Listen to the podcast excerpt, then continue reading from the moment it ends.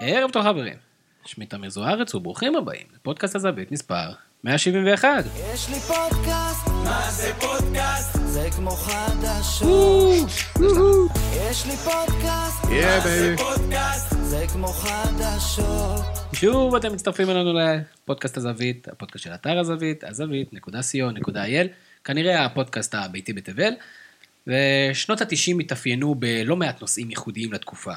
דיסקמן, כבלים, תמגוצ'י, גלגל המזל, ארבע מקלות, מכשירי וידאו ועוד אביזרים שכל אחד מהם עטוף בהמון המון זיכרונות לתקופה אחרת, שונה. בתוך כל הילדות הזאת הפציע על המסכים שלנו ענף ספורט פופולרי אשר חשף בפנינו אתלטים מקצועיים ומלוטשים. לכל אחד היה שיר כניסה, תלבושת ייחודית וכינוי מרגש. חיכינו לאירועים המרכזיים כמו שמחכים למונדיאל. וכמובן שאת כל מה שלמדנו תרגלנו על האחים הקטנים המסכנים שלנו. ה-WWF הגיח בסערה לחיינו. לחלקנו נשאר זיכרון של תקופה אחרת שמזכירה את הילדות שלנו, לכם זה הפך להיות תחום עניין מרכזי עד היום. השבוע פורש אחת מהדמויות האיקוניות ביותר, אי פעם, האנדרטייקר, וחשבנו שזה זמן טוב לחזור לרגעים האלו, לדמויות, ליריבויות, לכל קונספט ההיאבקות הבידורית, ולהקליט פרק ספיישל מיוחד ומרגש שלא ישאיר עין יבשה או אח קטן ללא טראומה. לרגל המאורע כינסנו מומחים שידעו לקחת אותנו מעבר לרגש, גם לנתונים, לסיפורים, מאחורי הקלעים. ערב טוב למנחה טוטל סלאם, פודקאסט ההיאבקות של ערוץ אגו טוטל, עדי כפיר. אהלן, מה קורה? זה הכי הרבה פעם שדיברתי ברצף, רק שתדע. אני שמח להיות, ה- להיות נוכח בהיסטוריה הזאת. מעולה. אז אה, עדי, לפני שנצלול פנימה, בוא בוא נדבר קצת על הפודקאסט שלך, במה הוא עוסק היום. אומרת, זה יש ה- פרק קלאסי במה הוא עוסק. הפרק שלנו, בגדול, אנחנו בגדול מסקרים אה, את התוכן השוטף של עולם ההיאבקות. לא רק עולם ה-WWE, ה-WWE זה בעצם ה-NBA נגיד, נקרא לזה, של אה, עולם ההיאבקות, הארגון הכי פופולרי, הכי גדול בעולם, אבל יש עוד כמה ארגונים מבחוץ, שבמיוחד בשנים האחרונות התחילו לתפוץ פופולריות מאוד גדולה, במיוחד בזכות עידן האינטרנט והרשתות החברתיות. מתאבקים וארגונים שלא יכולת לשמוע עליהם אם לא היה אינטרנט, אז פתאום אתה היום כן יכול לקבל אותם. אה, ובזכות זה אנחנו מסקרים בעיקר את WWE, שני הארגונים הכי גדולים היום בעולם, זה WWE מן הסתם, יש את All Elite Wrestling, AEW, זה היום ארגון שהוקם לפני שנה, בינואר 2019, על ידי טוני קאן, שהלא הוא הבעלים של פולאם, וג'קסון וג'גוארס. אה, והוא אחד האנשים, הוא הבן של אחד האנשים הכי עשירים בעולם, יותר מווינס מקמן, ואנחנו באגו טוטל משדרים את אה, AEW, החל מאוגוסט האחרון, אפילו ראיינו את האלוף עולם שלהם פעם לפני שלושה שבועות בערך. אחד נבחר למתאבק השנה של 2020, ג'ון מוקסלי, אז מי שרוצה, אה, מוזמן לבוא, להיכנס ספוטיפיי, יוטיוב, פייסבוק, ערוץ אגו טוטל, תחפשו, תמצאו את הפודקאסט שלנו, יש לנו גם, ראיינו אפילו ביל גולדברג, שזה כאילו, זה אחד, אני ישבתי כמו ילד קטן, ואם הייתי יכול לבכות, הייתי גם בוכה. טוב מאוד, חשוב לבכות דרך אגב, וגם חשוב לציין, הערוץ הזה הוא ערוץ חינמי. הערוץ ערוץ חינמי בהוט ו-yes, הוט ערוץ 62, yes 66, אה, ובואו, אתם מוזמנים להצטרף אלינו לחוויה, וכל מי שעדיין עוקב אחרי ההיאבקות, אה, מוזמן לבוא ולעקוב אחרינו, גם אנחנו נעשה שבוע הבא פרק על אה, סיכום של סדרת ההישרדות, Survivor Series, וטקס הפרישה, של אנדרטייקר, אה, ובכלל, כל מי שאוהד ההיאבקות ועדיין אה, אוהב את זה וכיף לו ומגניב לו, אנחנו, אני ואבירן טוניס, שהוא מתאבק ישראלי לשעבר, שפרש, אה, הוא מביא קצת את הצד של הזירה, אני עם היסטוריה של חמש שנים בתקשורת הספורט, ובמיוחד על עולם ההיאבקות, תקשורת הספורט תשע שנים, חמש שנים בהיאבקות, אה, עם ערוץ הספורט וספורט אחד, והיום אגו טוטל. אה, בואו הצטרפו אלינו, כי הפודקאסט אש. כך, כך נשמע.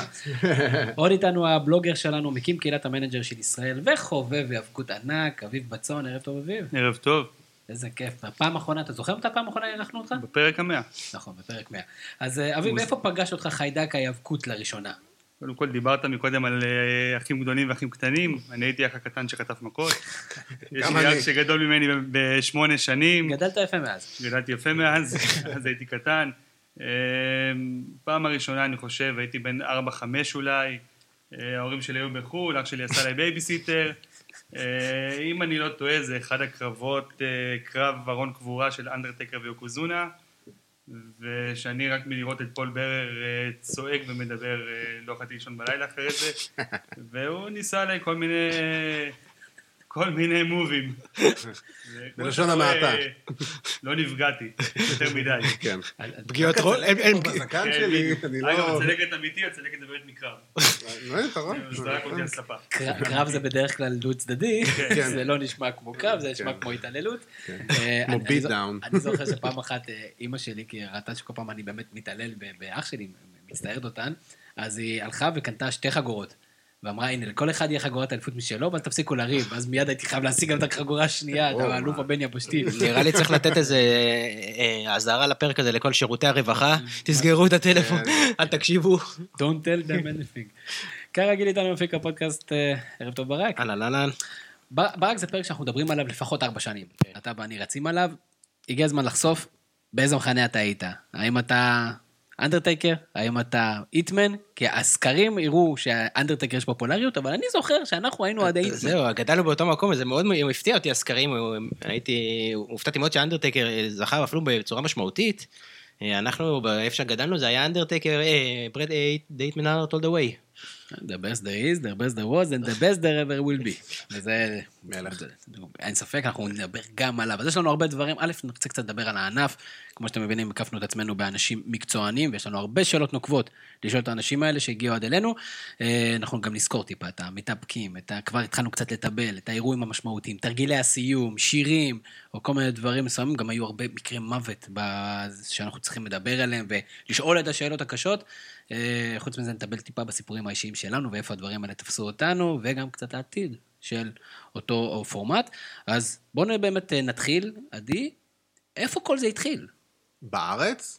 לא, איך זה הגיע? כשאתה מדבר, איך, איך זה הגיע אלינו, כן, צופים בארץ לראשונה, אני זוכר ערוץ לבנון, קאץ', שסבא שלי היה יושב וכזה, תן לו, תן לו, ואתה יושב מהצד ואתה אתה מדבר אומר, על שנות ה-80, אני מניח. שנות ה-80, כן. אז אני קצת אפתיע אותך, ואני אפילו אגלה לך שבשנות ה-70 בישראל היה לך פה אירועי האבקות.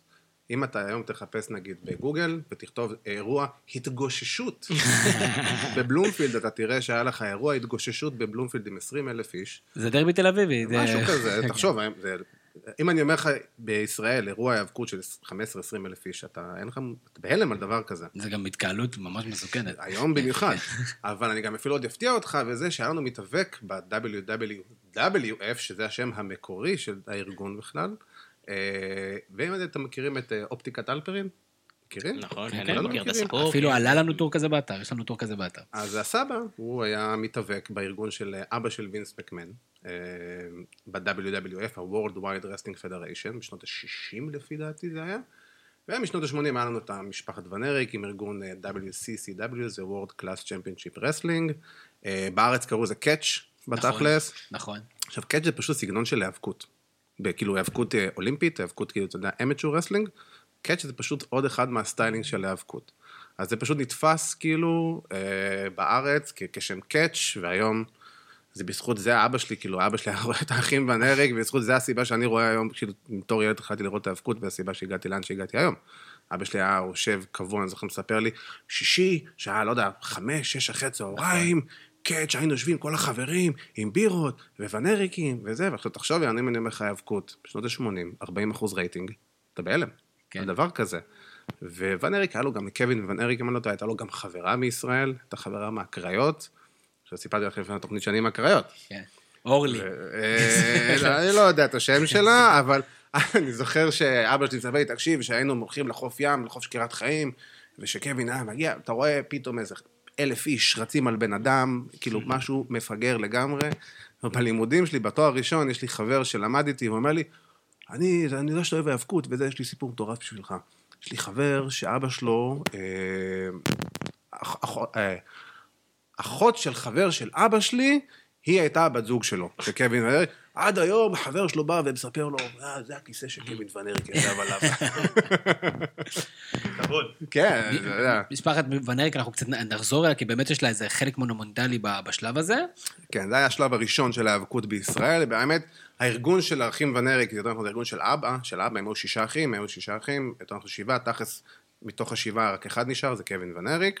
אה, כל אחד נפטר בצורה כזו או אחרת. הכי פופולרי היה קיירי ונריק. נגיע אליהם, בואו נמשיך עם ה... כן, ומשם זה בעצם עבר, כאילו, אחרי שנגזר להם הארגון, אה, אה, WWF בעצם נכנסו לשידורי טלוויזיה בארץ כמחליפים של זה, תחילת שנות ה-90, וזה, משם זה כאילו, אתה יודע, זה כמו האש בשדה קוצים, זה תפס, אני, אתם הייתם... אה, חווי- בטח- חווינו את זה. אתם הייתם. בתיכון, אני מניח, פלוס מינוס נכון. בשנים האלה. קראת לי זקן? לא. לא, אמרת לו חווינו, זה היה נשמע- מבוגר כאן. וכאילו, אתה יודע, ומאז... אה, ולזה קוראים תור הזהב? אני אפתיע אותך שהתקופה הזאת של החמש שנים נחשבת אולי לתקופת ההיאבקות הכי גרועה אי פעם בהיסטוריה של WWF. מבחינה מקצועית או מבחינת כן, פופולריות? מבחינת מקצועית, פופולריות, מה שאתה רוצה. וואו. כאילו- זאת אומרת, מה שאנחנו מחשיבים בתור תקופת הזהב, היא התקופה כן. הגרועה ביותר. הכי גרועה אי פעם. אני לא בטוח שאני אוהב- לא בטוח שאני אוהב אותך כרגע. אולי אחת הכי גרועות אי פעם, וזה מה, שמצחיק, כי ב-95 הפסיקו את השידורים של WWF בארץ, כי היה פה את כל הוועדת כנסת, היה איזה שרת או חברת כנסת שהחליטה שזה יוצר אלימות בבתי הספר, כי הילדים הלכו. מכות בבית ספר, אף אחד לא מזלזל כמובן.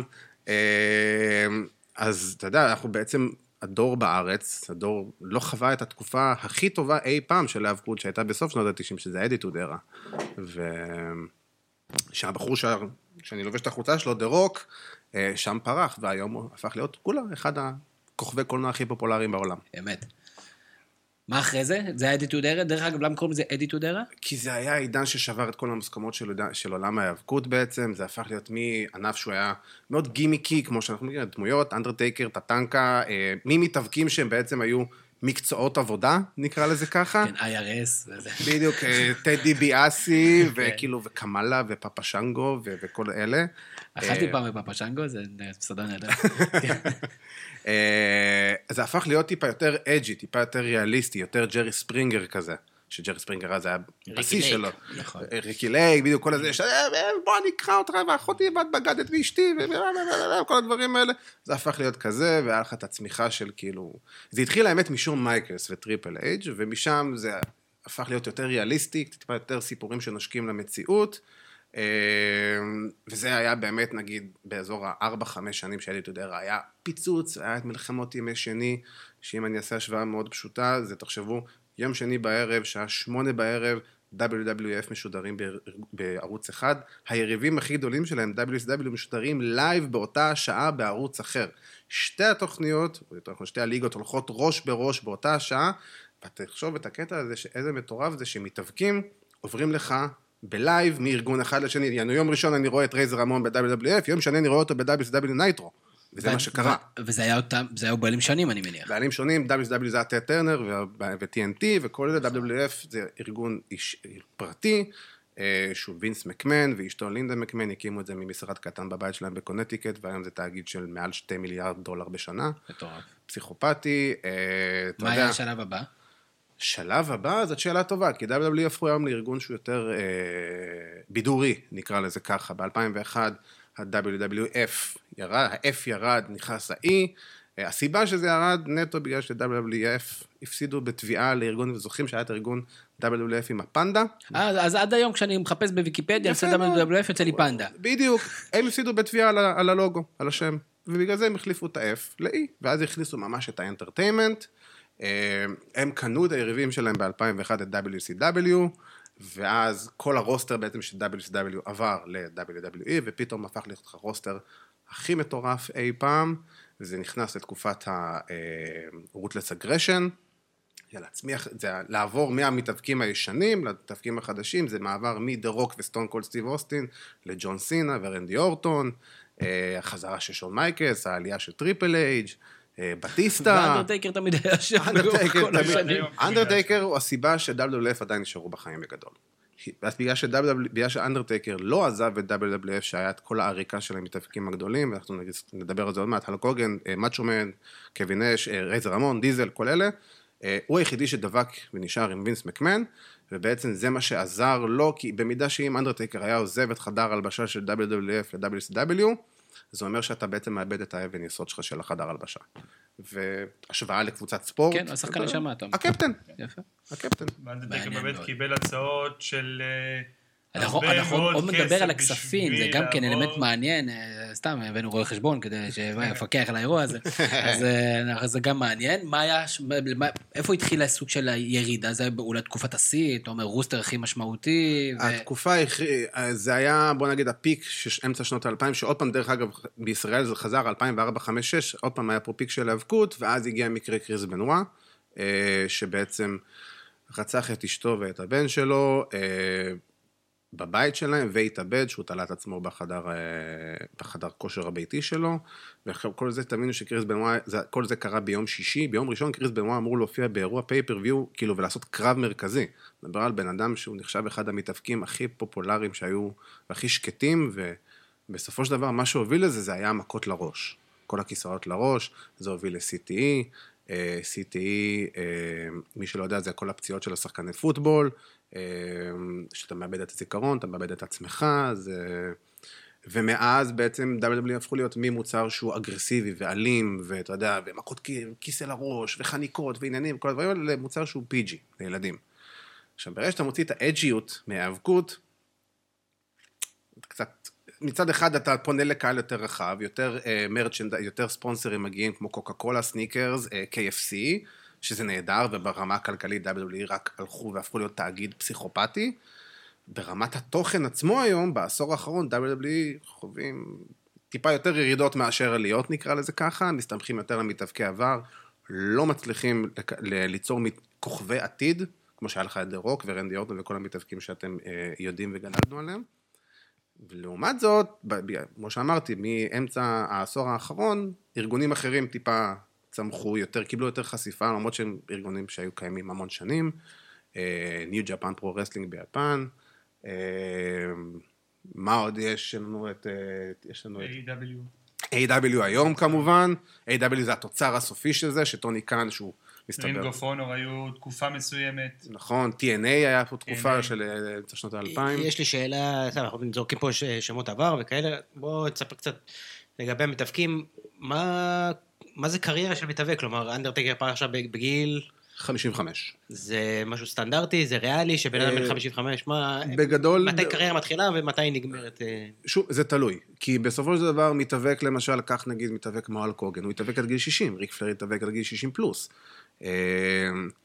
תשמע, בסופו של דבר היאבקות, קריירה זה יכולה להיות, אם אתה מתאבק שעושה הרבה מהלכים מסוכנים והרבה מהלכים, או שאתה צורך הרבה משככי כאבים בעבר, כמו של מתאבקי עבר שנפטרו, באם באם ביגלו למשל היה אחד מאלה, אז הקריירה שלך תהיה מאוד קצרה יחסית, אם אתה עושה מהלכים מסוכנים, אם אתה לא שומר על עצמך מבחינת קרבות בזירה.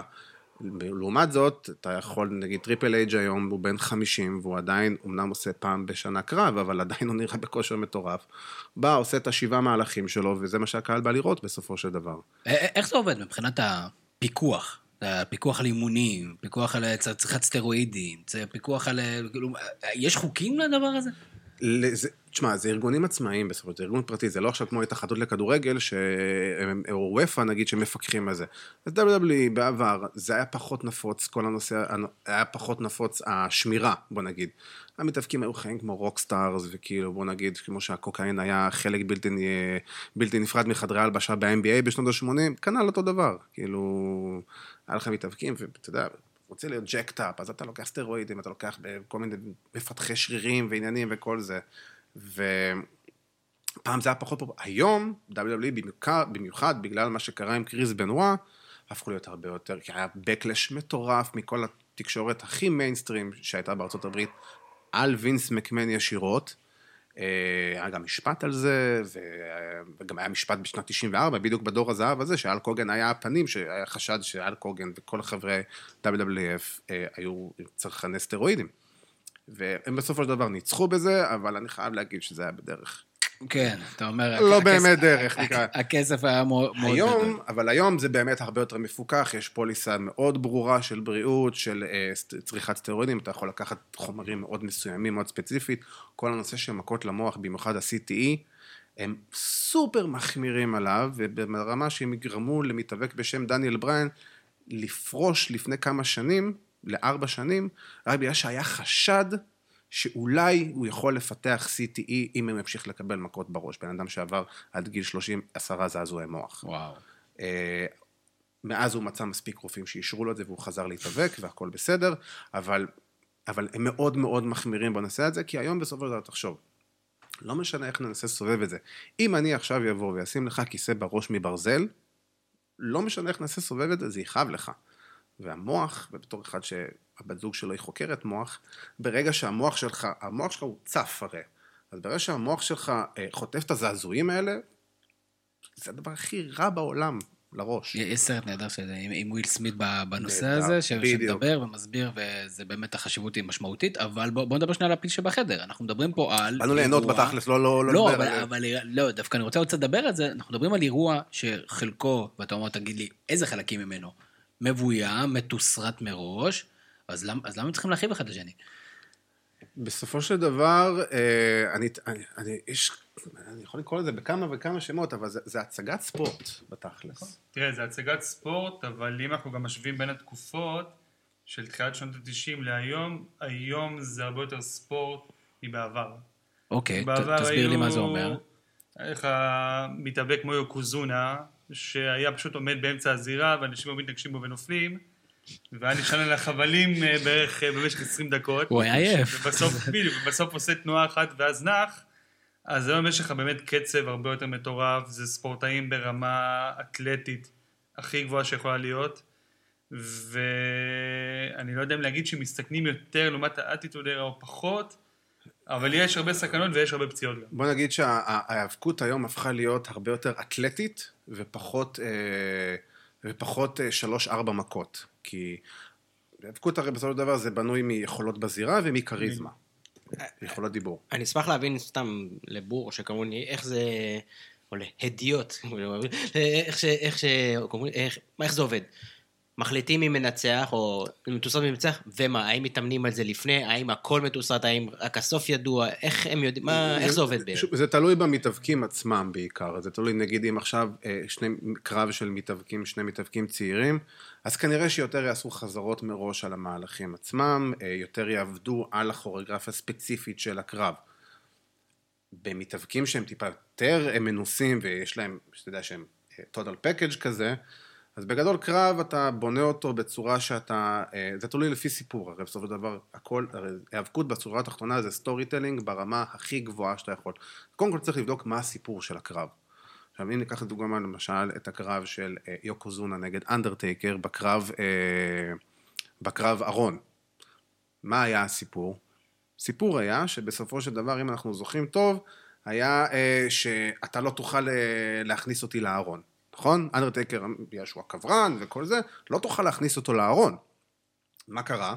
זה לא רק שיוקוזונה, שהוא עם כל הגודל שלו לא היה מסוגל להכניס אותו לארון, היית צריך להביא את כל החבר'ה הרעים שיעזרו ליוקוזונה לבוא ולהכניס אותו לארון, ואז מה הם עושים, אתם זוכרים? נשכבו כולם על הארון וגררו אותו וכל זה וזה וזה.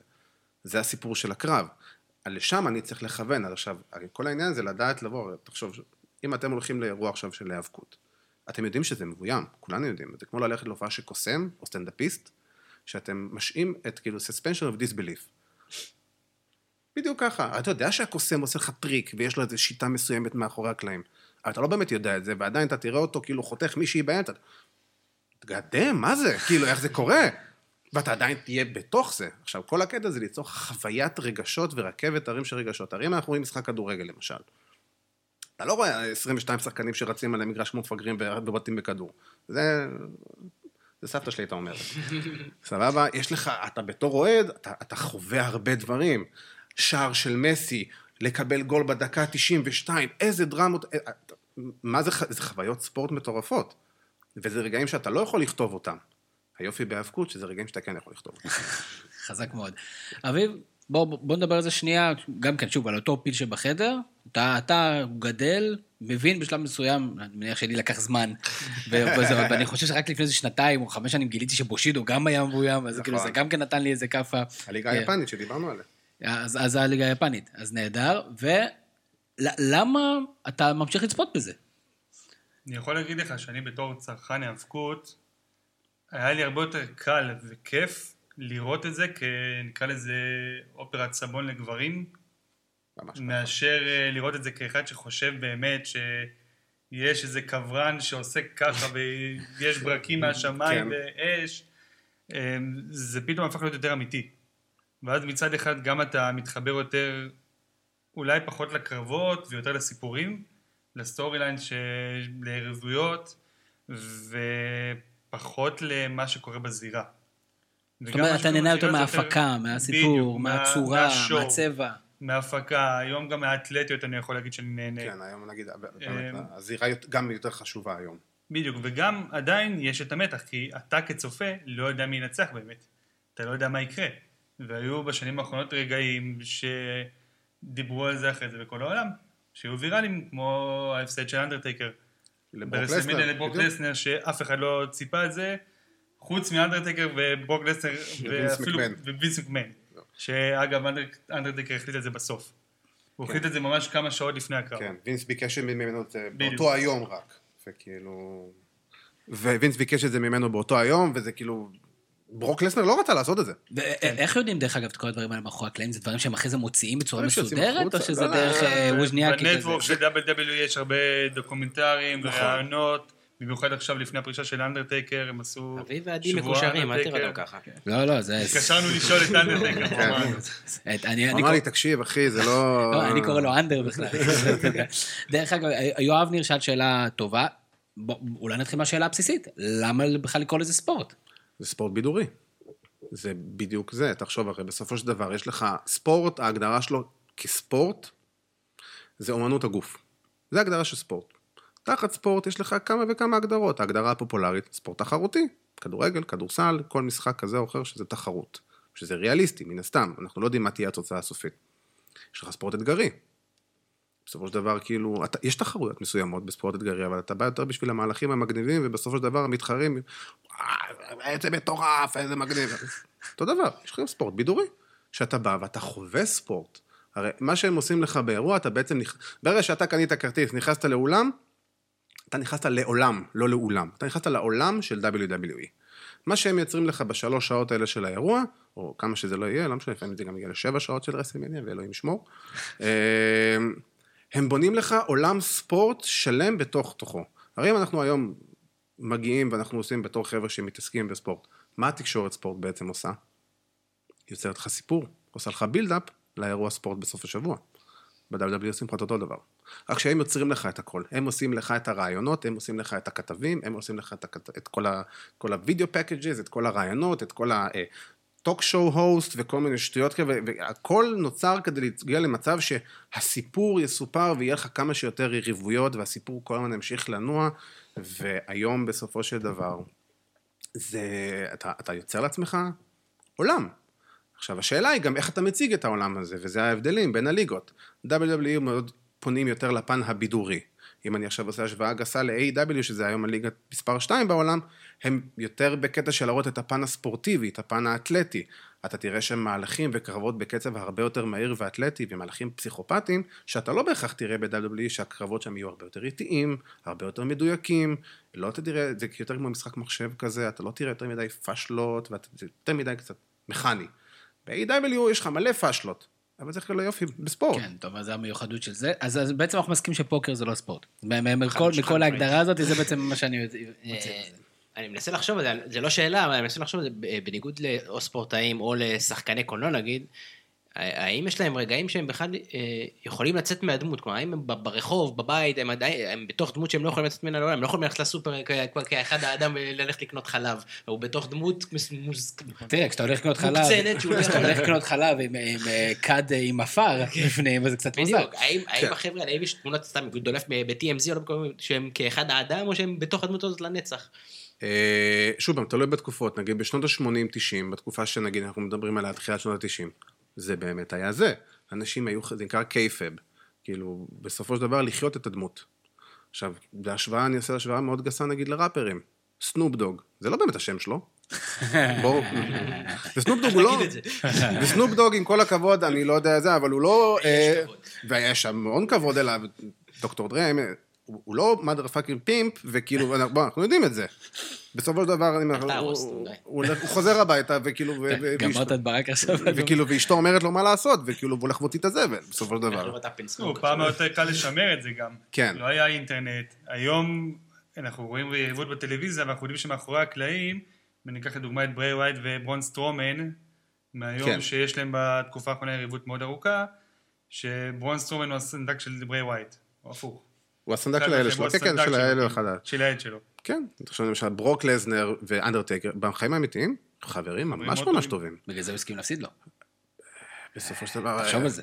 אה, לא ברור. לא, לא, זה ברור, אין פה ספק. גם בסופו של דבר, כמו שנגיד שגולדברג חזר ב-2016, אז הוא חזר נטו נגד ברוק לסנר, כי ברוק לסנר זה המתאבק היחידי שהם חברים ממש טובים במציאות, אבל גם ברוק לסנר יכול לבוא וזה נראה, הכל עניין בסופו של דבר של איזה סוג של חזות נראות מסוימת כזאת. צריך להיראות טוב ומגניב.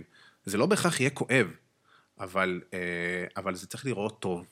ו- וזה בדיוק ה- בסופו של דבר, ה- אתה- בא לראות כדורגל, אתה בא לראות את מסי, אתה בא לראות שואו. אני לא מצפה לראות את זה טוב, מצפה שהקבוצה שלי תיקח שלוש נקודות, תלך הביתה. אה, אריאל אה, מורובסקי.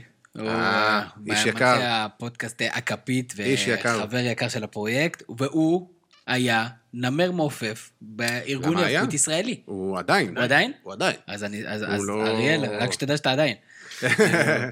אה, אז ספרו לי באמת בנגיעה, כי זה לא הנושא שלנו, אבל קצת על, יש היאבקות ישראלית, ואתם טוענים שאפילו היאבקות ישראלית ברמה טובה. אה, כן, יש היאבקות ישראלית, היא קיימת, אה, בוא נגיד, היא קיימת מתחת לרדאר, שזה אין מה לעשות, אה, בתור כי גם הענף עצמו באופן כללי הוא עדיין קצת מתחת לרדאר.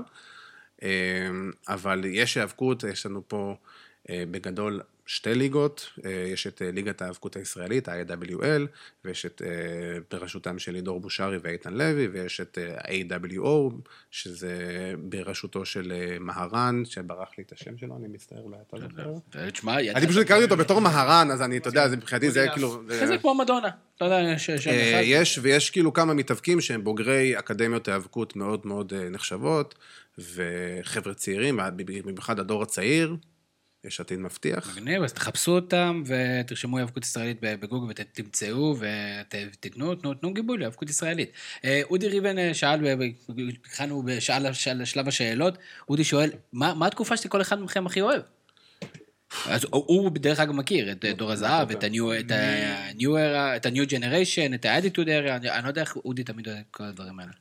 אני אוהב את התקופת, את התפר שהיה בין הנפילה של WCW ל Ruthless Aggression Era. מה, זאת אומרת, 2001, 2002? 2001, 2002 עד 3, שפתאום היית רגיל לראות מתאבקים ב-WCW, ואז פתאום יש לך WWE, ופתאום לראות את כולם נכנסים ויש לך roster בלתי נגמר של כוכבי, של כוכבי על, שכל כך אהבת לראות, כן. אחד נגד השני, קרבות שלעולם לא חשבת שתראה בתור ילד. אה, לדעתי זה התקופה שאני הכי אוהב. אני, אני, אני חייב להגיד, גם אני מאוד אוהב את התקופה הזאת, אבל אני, התקופה שאני הכי אהבתי זה תקופה של ה Attitude Era, של המלחמות ימי שני, WWF נגד WCW, תחשוב שאתה מקבל, זה גם תקופת הכי, ה peak הכי גדולה אי פעם של עולם ההיאבקות, אנחנו מדברים על כאילו מלחמות של 7 אחוזי רייטינג נגד 6 אחוזי רייטינג כל יום שני, זה מדובר באזור של של אנשים. 13 מיליון איש צופים בהיאבקות בלייב, כאילו זה לא נורמלי. מטורף לגמרי. אני הכי אהבתי את אה, דניס רודמן נגד קרל מלון. אה, יש איזה דוקומנטרי שהם הוציאו על זה, נהדר. אתה יודע, אני אספר לך עכשיו משהו מגניב, שבחלק מהפלייאוף, הרי היה את הפלייאוף של בולס נגד אה, יוטה ג'אז באותה תקופה, וזה היה ה follow-up של זה. אז אה, מי שהיה באותו זמן ה head promoter של WCW, אריק בישוף, שהם סגרו את הקרב שהולך להיות אחרי הפלייאוף, הוא אמר לדניס רודמן וקרל מלון, אם יש לכם את האופציה, בין, בהפסקות, בטיימאוטים, כשהמצלמה עליכם, לעשות קצת כאילו זה, תיתנו, והם עשו. הוא תיקן אותו במגרש כמו, לא רק מחוץ למגרש, גם במגרש. יפה, ועכשיו אתה יודע שכנראה זה המבוים. האמת. אבל אתה- עכשיו תחשוב איזה הייפ מטורף זה. האמת, אתה לא תיקח לי. אה, אם אתה רוצה, זה ויכוח אחר לגמרי. הולך לעבור נושא נושא ולהרוס לך את כל החלום. אתה יודע, מייקל ג'ורדן זה מבוים, אתה יודע. בואו נתחיל לדבר על המתאבקים הגדולים. יאללה. ות- ותעשו לי כבוד, ובואו נדבר על היטמן.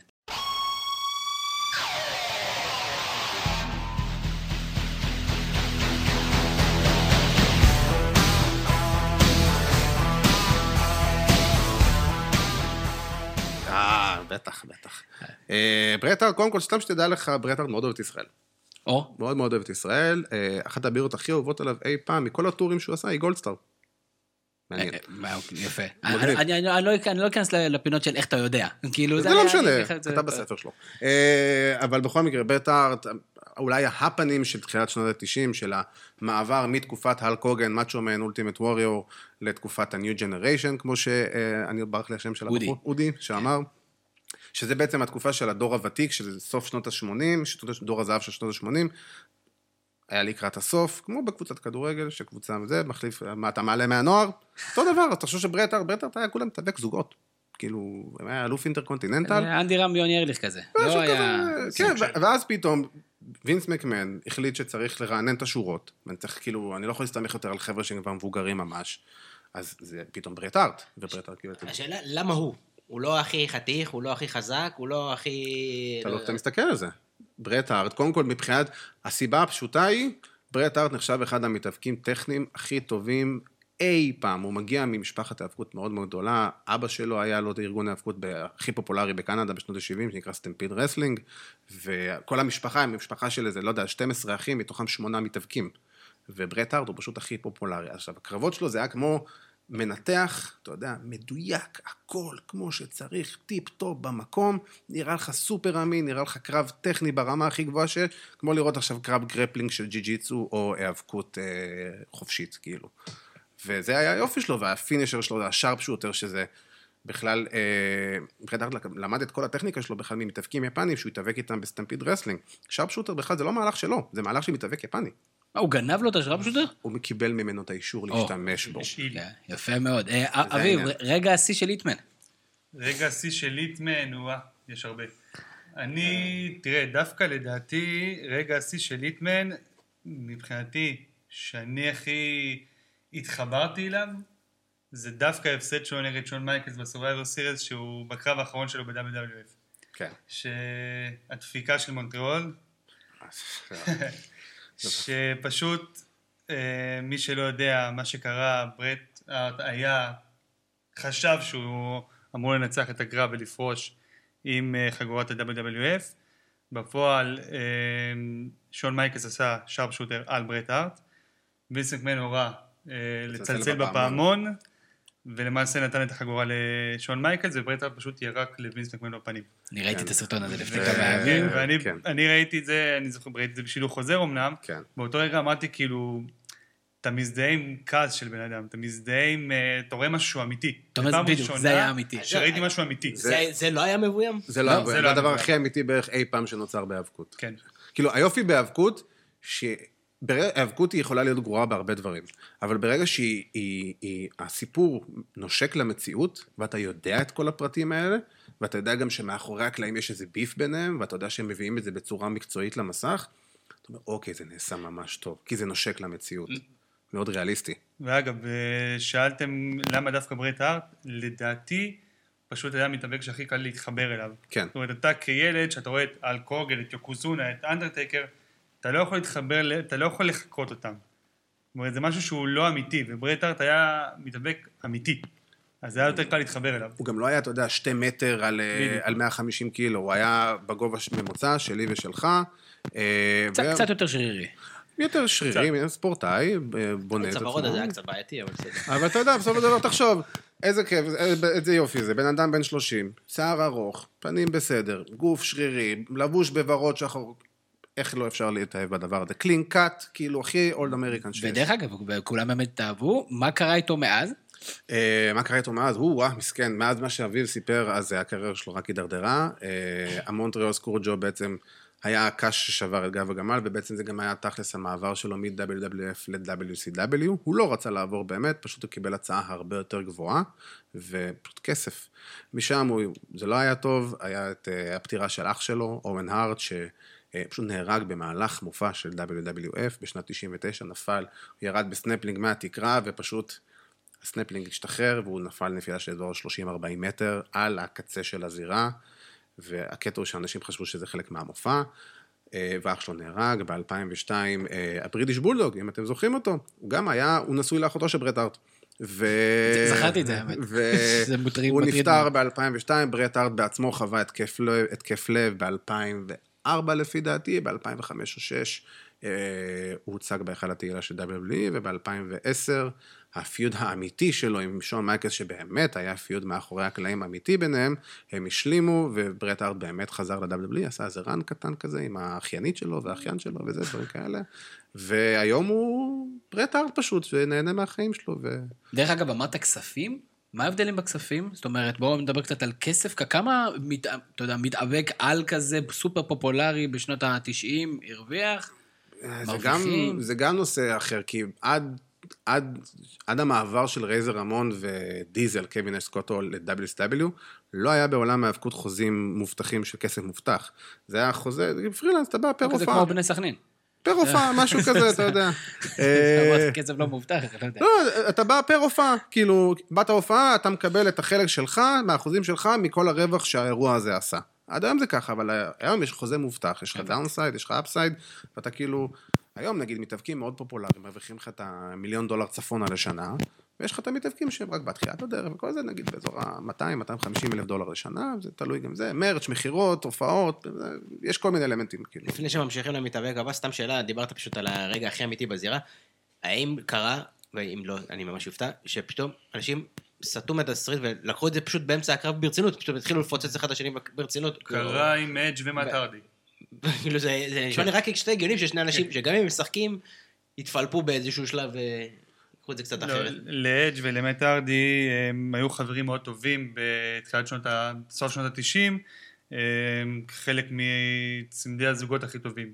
כן, אחים השנים. ואדג' וקריסטיאן, ומה שקרה שלמט הרדי הייתה חברה, ליטה, שהיא גם הייתה מתאבקת. מפורסמת, ובאיזשהו שלב, אה, בזמן שמט הרדי היה פצוע, ליטה שכבה עם החבר הכי טוב שלו, אדג'. כן. וריבות ביניהם, כשמת הרדי חזר, אה, נהייתה מאוד אמיתית על המסך. והם סיפרו שניהם בדוקו שעשו עליהם, שרוב המכות שרואים זה באמת מכות שהם ניסו להכאיב אחד לשני. כאילו, כן, זה היו היה... צריכים להפריד ביניהם אה, הרבה בקרבות. אני אגיד שהיה שם מקרה אחד שמת הרדי, כאילו, לא בחלק מההופעה, אמיתי, פרץ להופעה, קפץ מעבר כן. לגדר, וניסה לתקוף את זה, ואתה רואה אותו קורא לעד בשם האמיתי שלו, אדם, you son of a bitch, I'm gonna kill you, וכאילו... עכשיו, חלק מההופעה, הרבה פעמים, זה שאתה רואה נגיד מתאבק כאילו בא וכאילו פורץ, והמאבטחים באים ועוצרים. שם זה לא היה, מת- אתה רואה שישה מאבטחים קופצים על מת הרדי, שוברים אותו, מחזיקים אותו, מאזקים אותו, וכאילו... והוא פרץ למופע. עכשיו, הדבר הזה, מת הרדי באותה תקופה היה מפוטר. הדבר הזה גרם לו להחזיר, ולקחו את היריבות הזאת המציאותית, שמו אותה כחלק מהעלילה, ואיזה מקצועני זה שאתה הבן אדם שהכי שונא מול, שאתה הכי שונא עומד מולך, ואתה צריך להגן עליו, שלא יקרה לו כלום, שהוא לא ייפצע. תשמע, זה משוגע, זה דופק לך את הראש. גם אני תמיד חושב על המאבטחים, כאילו, הם לא אמורים יותר חלשים מהמתאבקים? זה מתאבקים באימונים. הדבר הכי שפיצץ לי את המוח כל הזמן, שאף פעם לא היה טיפת דם בכל ה... נכון. לא, היום, יש, היום יש לך את זה כבר.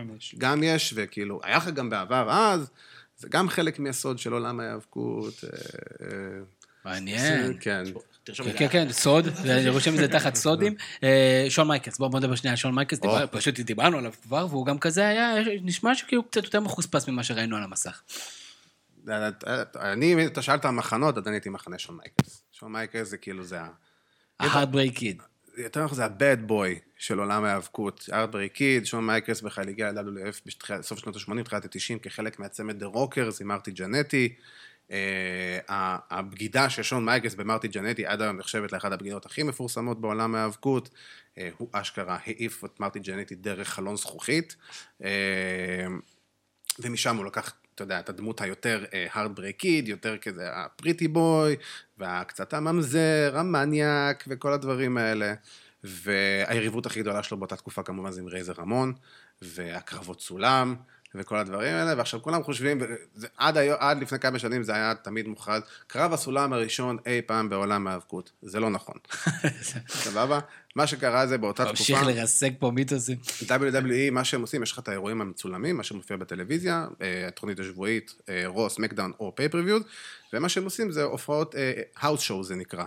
זה live events, זה פשוט הופעות שהן לא מצולמות.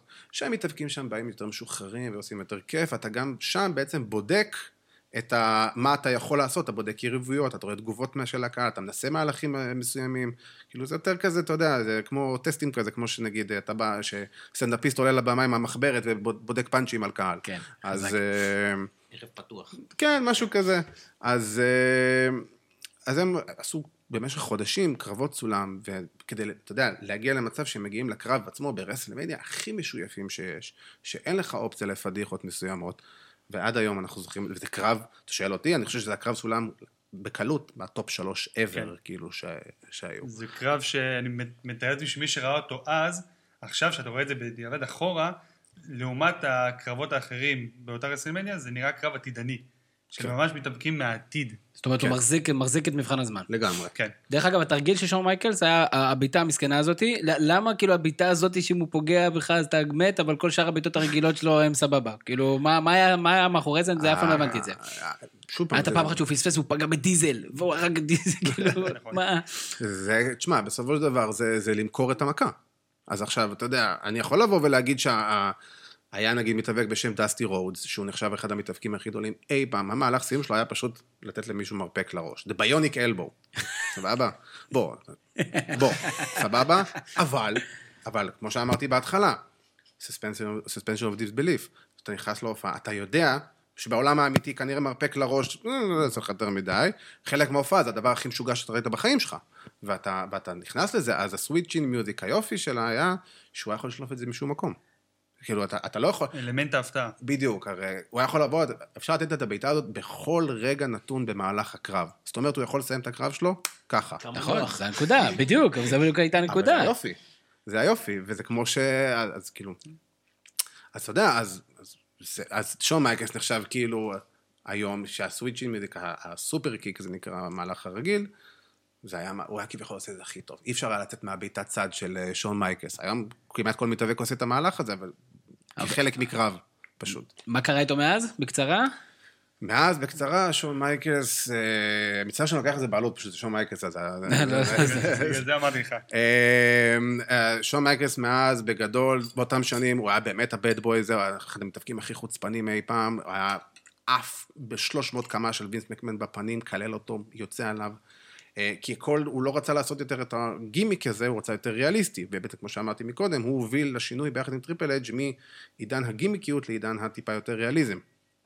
הוא נפצע אה, ברואל רמבל 98, בקרב מול אנדרטייקר, היה קרב ארון, הוא נחת עם לא טוב על הגב, על השפיץ של הזה, גרם לו לפרישה. עכשיו, הוא היה מניאק, היריבות שלו עם ברט הארט מאחורי הקלעים באותם השנים הייתה אמיתית לכל דבר, הם שנאו שנאת, הלכו מכות בחדר הלבשה, קללות. הם מופרדים לגמרי אחד מהשני.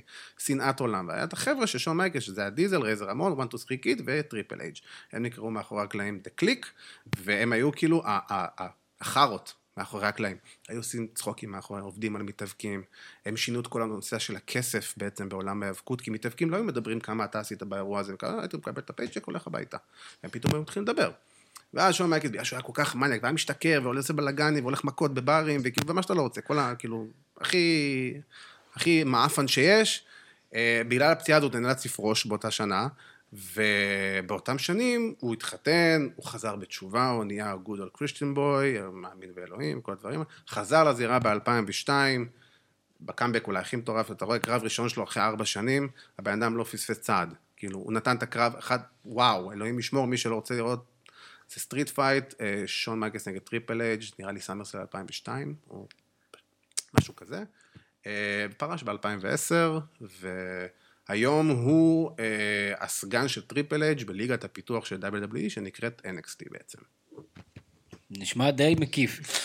אה, בוא בוא נעשה שנייה דירוג, בואו ככה ניקח את זה שנייה הצידה לאיזה דירוג קטן, ובואו נגיד מה הם אה, הטופ שלוש, אה, דיברנו על, אתה יודע, על בעיטה שאנחנו מצפים לה או לא מצפים בה, מה הם טופ שלוש ה finishing move שהאהובים עליכם, נסו לקחת אותנו לשנות ה-90 כדי שגם ברק ואני נוכל להשתתף. כן, כן, בואו תתחיל. אני... קודם כל הטומבסטון של אנדרטייקר. אגדי. מבחינתי זה, זה מהלך שעשו עליי כל כך הרבה. קטן, ותמיד הגדולים מאוד טיפול פסיכולוגי. כן.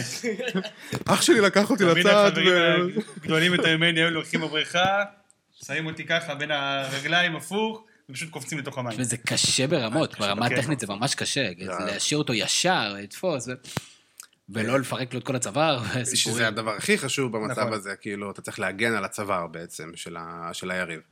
אני נגיד, המכה הכי אהובה עליי זה ה Razor's Edge של רייזר רמון. אה, אני זוכר עם חברים בבריכה, הייתי אומר לחבר, תשכב שנייה על הגב, תשכב שנייה עם ידיים פתוחות על הגב, בא מלמטה, מרים אותו, "אה, מה אתה עושה אחי? בום, מעיף אותו קיבינימט. דרך אגב, ברמה הטכנית היא קצת יותר קלה. זה קצת יותר קל, כי אני יודע, כי הייתי עושה את זה לאח שלי. אז כאילו, אתה תופס את השכמות ואתה זורק אותו על הגב, כאילו, כן, אז זה אבל- גם נראה לי גם קצת פחות מסוכן. החלק הקשה הוא להרים אותו. להגיע למצב שאתה מרים אותו ומחזיק אותו ישר. עכשיו סקוט הול, כאילו רייזר רמון הוא בן אדם של מטר תשעים וחמש. אז כאילו מגובה כזה, זה מאוד מסוכן, כי אתה צריך לדעת איפה להחזיק אותו ואיך לזרוק אותו, באיזה, באיזה עוצמה לזרוק אותו. אבל בסופו של דבר צריך לנחות על השכמות. נכון, על השכמות. אז אם אתה זורק אותו, משליך אותו, והוא נוחת לא טוב, זה פשלה שלך, בתור מתאבק. ואתה צריך מאוד להגן על הדבר הזה. למשל, אם תיקח למשל את הפאוור בומב של דיזל, למשל, שזה גם אחד המהלכים שאני הכי אוהב, אז דיזל כאילו, אחלה דיזל, אבל הפאוור בומב שלו היה סופר מסוכן, כי הוא היה מרים את היריבים שלו, בדיוק דיברנו על זה בדרך לפה, הוא היה מרים את היריבים, בדרך כלל הוא היה כל כך גדול, 2-10, היה מרים אותם כל כך חזק, שהוא מרים, הופך ומשליך על נכון. הגב.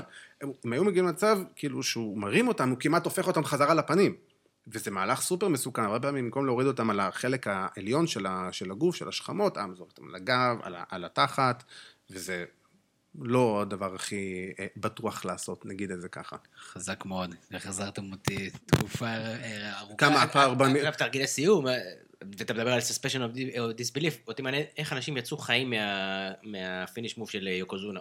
עזוב, מהבונזאי? משחק לא משחק, איך זה- אתה שורד דבר כזה? הדרך היחידה היא, לפי מה שאני חושב, אני צריך לשאול להם את הווידאו. פיזור של משקל, פשוט. זה פיזור של. משקל, וזה גם כאילו, זה הקשחת חזה.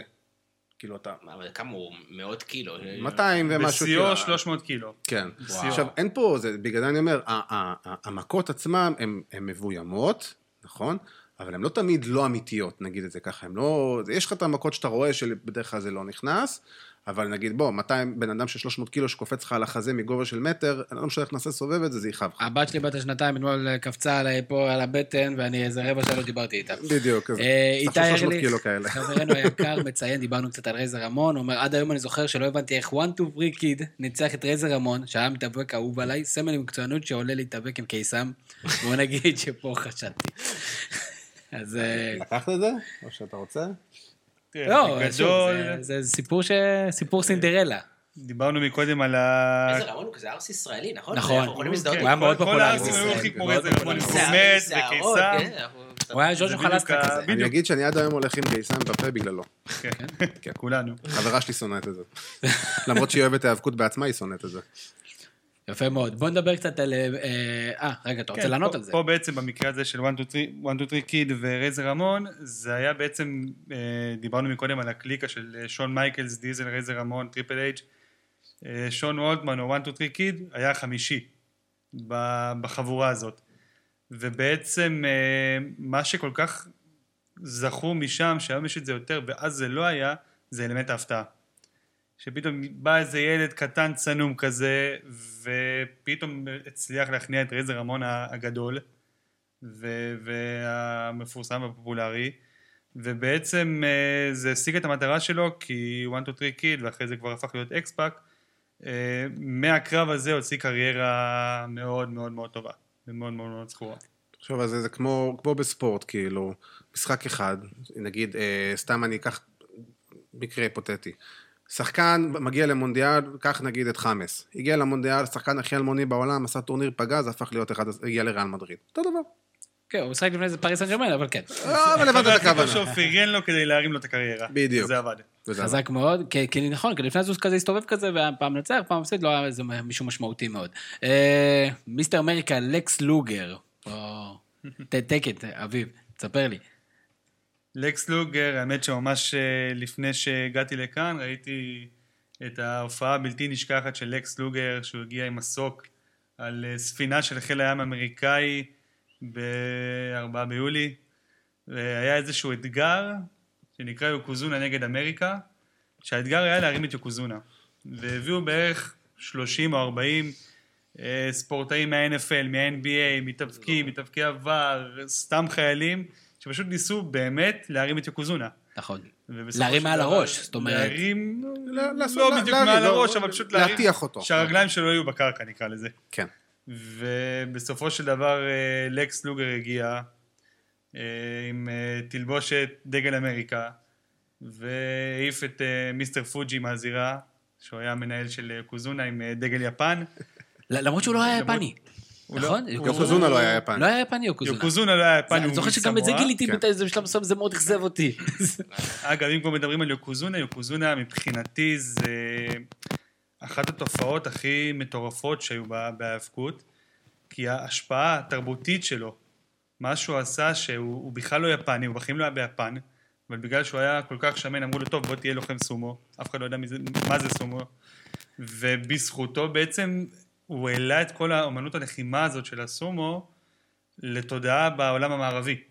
והייתה לו השפעה כל כך כל כך עמוקה בזמן כל כך כל כך קצר, ולטעמי הוא המת- הוא המתאבק הכי overrated שהיה אי פעם, כי הוא לא באמת עשה משהו. כן, אמרת, אז אתה... היתרון היחידי שלו היה שיחסית לגודל שלו, הוא היה יחסית אתלט. זה- זה- יחסית.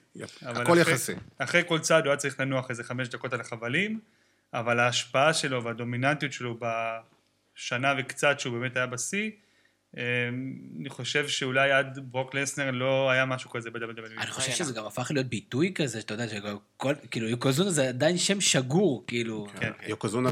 בסומו זה...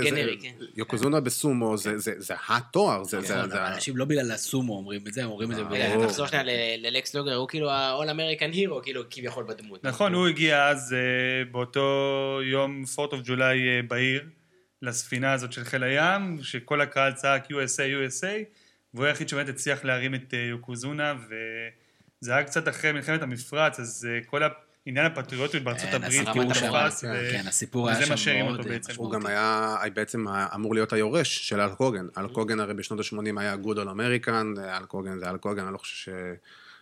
אתם בטוח יודעים מי זה אלק הוגן, אני לא צריך לספר לכם עליו, אבל אה, אלק הוגן היה היה באמת... באמת לחיות, לא? אחד הסרטים. ברוקי שלוש. הוא היה ברוקי שלוש. והוא היה. בסנטה עם שרירים, ואומנת עם שרירים, וכל דבר עם שרירים.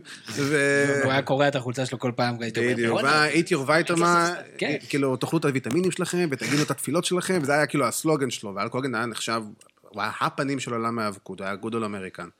ושלקס לוגר, אם אנחנו זוכרים, הוא הגיע בתור הנרסיסיסט, בתור עם המראות ועם כל הפוזות. וזה. כן, הוא היה מקפיץ את השרירים. כן, בדיוק, חזה, מקפיץ כן. את שרירי חזה, ו- ועם ה- עם היד הביונית, אני זוכר. והפלטינה. כן, בדיוק. ש- לקס לוגר בעצם הוא היה שחקן NFL לשעבר, ובאמת היה לו ברגים ביד, אחלה דרך לשחק על המציאות, כדי ליצור לו מהלך שהוא שונה משל כולם. מעולה. ואז הם עושים מצב שיהיה משהו שנקרא, הרי אם אתה רע, זה נקרא heel, אם אתה uh, טוב, אתה נקרא face. אז בעצם עשו לו face turn מרע לטוב, כאילו מלהפוך אותו לכאילו אגואיסט, נרקיסיסט כזה מסריח, ל good all American, ועשו לו את הלקס אקספרס וכל השטויות האלה. לא עבד בכלל, כי רמת הכריזמה של לקס לוגר שואפת לגרגיר אבק בערך. אה, ועכשיו, אתה לא יכול לקחת, נגיד, את הלק הוגן, שאולי עשה שלוש מכות כל, הקר... כל קרב, אבל כריזמה זה דבר שכאילו, הוא מתקלח איתו. ו... ולקס לוגר, אתה יודע, נראה מרשים, סופר חזק, סופר אתלט, אפס כריזמה, וזו הסיבה למה הוא לא הצליח אף פעם. דרך אגב, מה- מה- איך הוא- איך הסתיים סיפורו? היום הוא נכה בכיסא גלגלים. כן.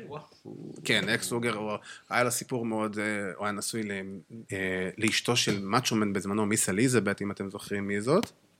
היא אחרי זה בשנות, סוף שנות האלפיים, בתחילת שנות האלפיים הפכה להיות הבת זוג של לקס לוגר, היה שם סיפור לא נעים של שימוש בכדורים וזה, ומיס אליזבת אה, נפטרה בעקבות זה, בגלל הכדורים שהוא נתן לה, ולקס לוגר בעצם היה אה, האשם העיקרי בזה, היה שם בלאגן מאוד גדול, היום בגלל כל, ה- הרי המכת סיום שלו הייתה שהוא היה לוקח את המתאבקים על הכתפיים וכאילו torture rack, הוא היה מותח אותם כזה. עכשיו תחשוב מה זה כל יום, 360, ו- 300 יום בשנה, לשים 150 קילו על הכתפיים וכאילו לעבוד. גמר לו את כל הכתפיים, גמר לו את הגב, את הברכיים, היום הוא צנום, בקושי מסוגל לדבר ולזוז. אה, לדבר קצת יותר, לזוז קצת פחות. זה זמן לדבר על ההשלכות לטווח הארוך של הדבר הזה. בהחלט, בהחלט, בהחלט. אה, כן, יש... לא, לא הייתי אומר בוא נגיד טופ שלוש אה, מקרי מוות עם מקרים מצערים, אבל בואו בוא נזכיר כמה ובאמת נדבר, אה, התחלתם, לדבר- דיברת מקודם קצת על מה עושים היום שונה, כן. אבל בואו בוא ניתן את הכבוד ל- או את ה... נלמד ממה שקרה לאחרים. אז דיברנו על, אה, על אה, אוהן הארט, עם ה- ודיברת על אה, בנועה, על קריס ו- בנועה, יש עוד- יש עוד סיפורי זוועות בסיפור הזה.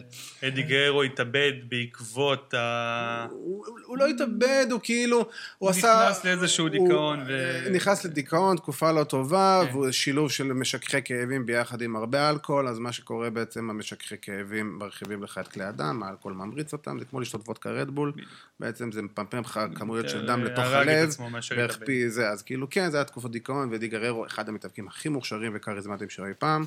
אה, אבל אה, נפטר, אה, זה לא התאבדות, זה נפטר בגלל ש... תוצאה מ... כתוצאה מצריכה של דיכאון ומשככי כאבים וכדורים נגד דיכאון ואלכוהול וכאילו כל מיני דברים כאלה ובגלל זה זו אותה תקופה של בנואה. בנואה בעצם כל מה שקרה לבנואה זה בגלל הפטירה, הפטירה של אדי גררו שהם היו חברים ממש ממש ממש טובים במציאות.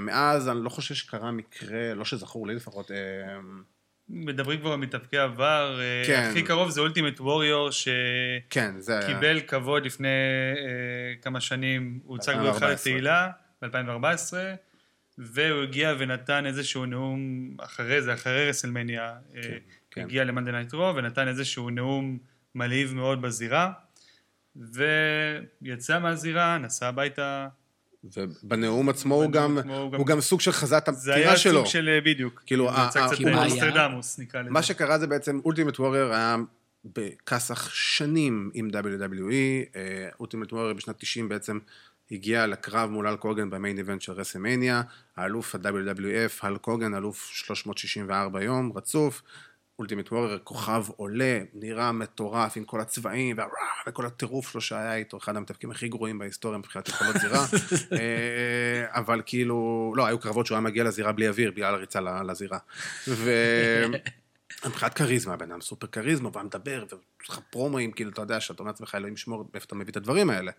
אה, אז הוא ניצח את אל גורגן, רגע היסטורי, אתה יודע, סקיידום, 90 אלף איש, משהו כזה, אה, ניצח אותו, וזה זכה פעם ראשונה בתור, כאילו, היה אלוף, היה הראשון שבעצם היה אלוף כפול, בעצם. ואז משם זה היה רק הידרדרות, כי אתה מגיע, אתה יודע, כמו כל כוכב, מגיע לטופ שלו, חושב שהוא מלך העולם, ומשם זה בשככי כאבים ועניינים, הוא חושב שהוא הכי תותח בארץ. ויש מאוד כבוד בין המתאבקים מאחורי הקלעים, איך, how do you do business. הוא לא יודע לעשות את זה. ומשם זה היה, הוא גם אה, סוג של אה, תפס את פינס מקמן בביצים, נקרא לזה ככה, לפני קרב מאוד משמעותי, הוא לא היה מוכן לצאת החוצה, אלא אם כן הוא יעלה לו את השכר לקרב הזה ודברים כאלה. אה, ריב של 20 שנה עם אל קוגן ב-WWE, הבן אדם היחידי שאי פעם WWE הוציאו עליו דוקו שהוא היה שלילי, הם פשוט שעה וחצי שחיטה טהורה על אולטימט ווריור על כל השטויות שהוא עשה. אה, ואז בעצם היה את הגאולה, חזר, הוצג בהיכל התהילה, השלים עם וינס מקמן, השלים עם אל קוגן, הוצג בהיכל התהילה, יום שני נשא נאום אפי, שהוא באמת סוג של כאילו חזה את המוות שלו, יום למחרת יצא ביום שלישי בבוקר מהבית מלון שלו, ובדרך לאוטו קיבל התקף לב, ופשוט במקום. מה, בנאום הוא אמר, אני הולך לקבל התקף לב? לא, בנאום הוא אמר, אני, אני תמיד אהיה אולטימוט ווריור עד הנשימה האחרונה שלי ב... וזה, אולי ואתה גם יודע, זה מבוים. זה כבר אנחנו נכנסים לעניינים של קונספירציות, ואתה יודע, ועניינים. אמרת שהוא עשה חיים קשים אולי הוא ביחד עם לא? טופק שקור. כן, וביגי יושבים, אתה יודע, כזה, עם איזה כוס וויסקי. ואלוויס, כן, מעולה. אה, יש מי עוד? מי? תנו תנו לי עוד, דיברנו על... מה, יש לנו דיזל, דיברנו עליו, שדיזל הוא היה באמת, אם אנחנו זוכרים אותו, דיזל בא בתור השומר ראש של שון מייקלס. הדבר המצחיק זה שהוא באמת הגיע ל-WWF בתור שומר ראש בחיים האמיתיים לשון מייקלס, כי כל החדר הלבשה שנא את שון מייקלס ורצה לפוצץ אותו מכות. מעולה. אז uh, הוא ערק מ-WCW, היה לו כמה גימיקים גרועים, הגיע ל-WWF. הוא היה נחשב לאלוף עם הכהונה הכי ארוכה בשנות ה-90 של אלוף WWF בעצם.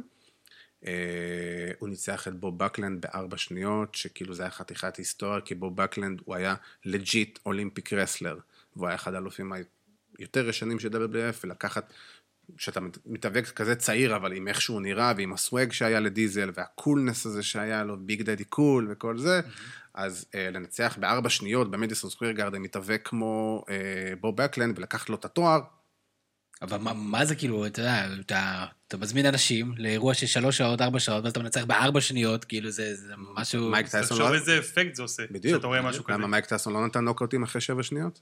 כן, רק שזה היה אמיתי. זה לא משנה, הכל לכאורה, של ההשפעה. נהדר. מה עם מאצ'ומן? או, מאצ'ו מן, או יא, מאצ'ו מן רנדי סבג'. אה, גם אה, מתאבק עם הכל, נראה לי הכי אגדי שיש, כאילו הבן אדם היה זה צבעוני קלות. צבעוני קלות, כן, כן, קלות. בקטנה, אתה יודע, כאילו, זה, כולה היה בן אדם נראה לי הכי צבעוני ever, הוא היה נראה לי, אתה יודע, ספוטד דוטס מהלך כזה, כאילו, היה- יש את הפרסומת המפורסמת שלו לסלים ג'ים, כאילו שעד היום משתמשים בה. והוא גם היה אחד המתאבקים באמת שנות ה-80, 80, תחילת ה-90, הוא היה מתאבק נגיד שחי באמת את הדמות שלו. וזאת הייתה גם אחת הבעיות הכי גדולות שלו, הוא היה בסוף שנות ה-80 טאג טים עם אה, האלק הוגן, שזה היה לקח את שני הכוכבים הכי גדולים, שם אותם ביחד, ו Mega Powers, ומצד אחד בהתחלה הכל lovey dovey וכולם אוהבים אחד את השני, ואז חיכוכים בצוות, בחדר ההלבשה, כביכול. חיכוכים אמיתיים. על המסך זה התחיל ככה, ואז אחרי זה, בגלל מה שקרה למסך, והוגן כביכול, אה, השת... אה, אתה יודע, היה ידיד טוב של, ה... של אשתו של מאצ'ו מן, של מיס אליזבת, זה תמיד מגיע לזה. אז הוא חשב שמה שקורה במסך באמת גם קורה בחיים האמיתיים, ובחיים האמיתיים היו חברים מאוד טובים, אנשים היו חברות טובות והכל היה בסדר, אבל מאצ'ו מן היה כל כך דפוק בראש, ולקח את כל הדמות הזאת לחיים האמיתיים, שהוא באמת חשב שהוגאן מנסה להתחיל עם אשתו, וזה הוביל מן הסתם לפיצוץ מאחורי קלעים, ואז לפיצוץ בעלילה. אה, הוא בסוף, בתחילת שנות ה-90 סוג של פרש, הפך להיות פרשן אם אתם זוכרים. לא, אז אני פחות, כאילו, כי בתקופה שאני התחלתי לראות ב-WWF, הוא היה הוא היה כזה יותר ברקע, הוא לא היה... אבל, זה, זה 90, אבל כאילו, תחילת שנות ה-90. בשנות ה-80, מאצ'ומן פעמיים אלוף WWF, זכה ב Royal Rumble, זכה ב King of the Ring. מה היה המהלך שלו? Flying elbow, הוא היה עומד מהחבלים ועושה כאילו קופץ עם המרפק. זה היה בתור ילד המהלך היחיד שידעתי לעשות. כן, נגד אה, עכשיו- חבר'ה שיותר גדולים ממני. תחשוב נגיד שהיום זה מהלך שהוא גם מאוד פופולרי, כי ההאבקות הפכה להיות יותר אתלטית. תחשוב מה זה בשנת 84 או 85 או 6, שמתאבק, קופץ לך עם כל הכוח עם המרפק אז בזמנו, זה אומר, וואו, זה כאילו, זה מטורף. נכון. זה פסיכי. והוא אחרי זה גם עבר ל-WCW עם, אה, עם האלק הוגן, שהיה את כל העריקה הזאת, כוכבי הוותיקים של WWF ל-WCW.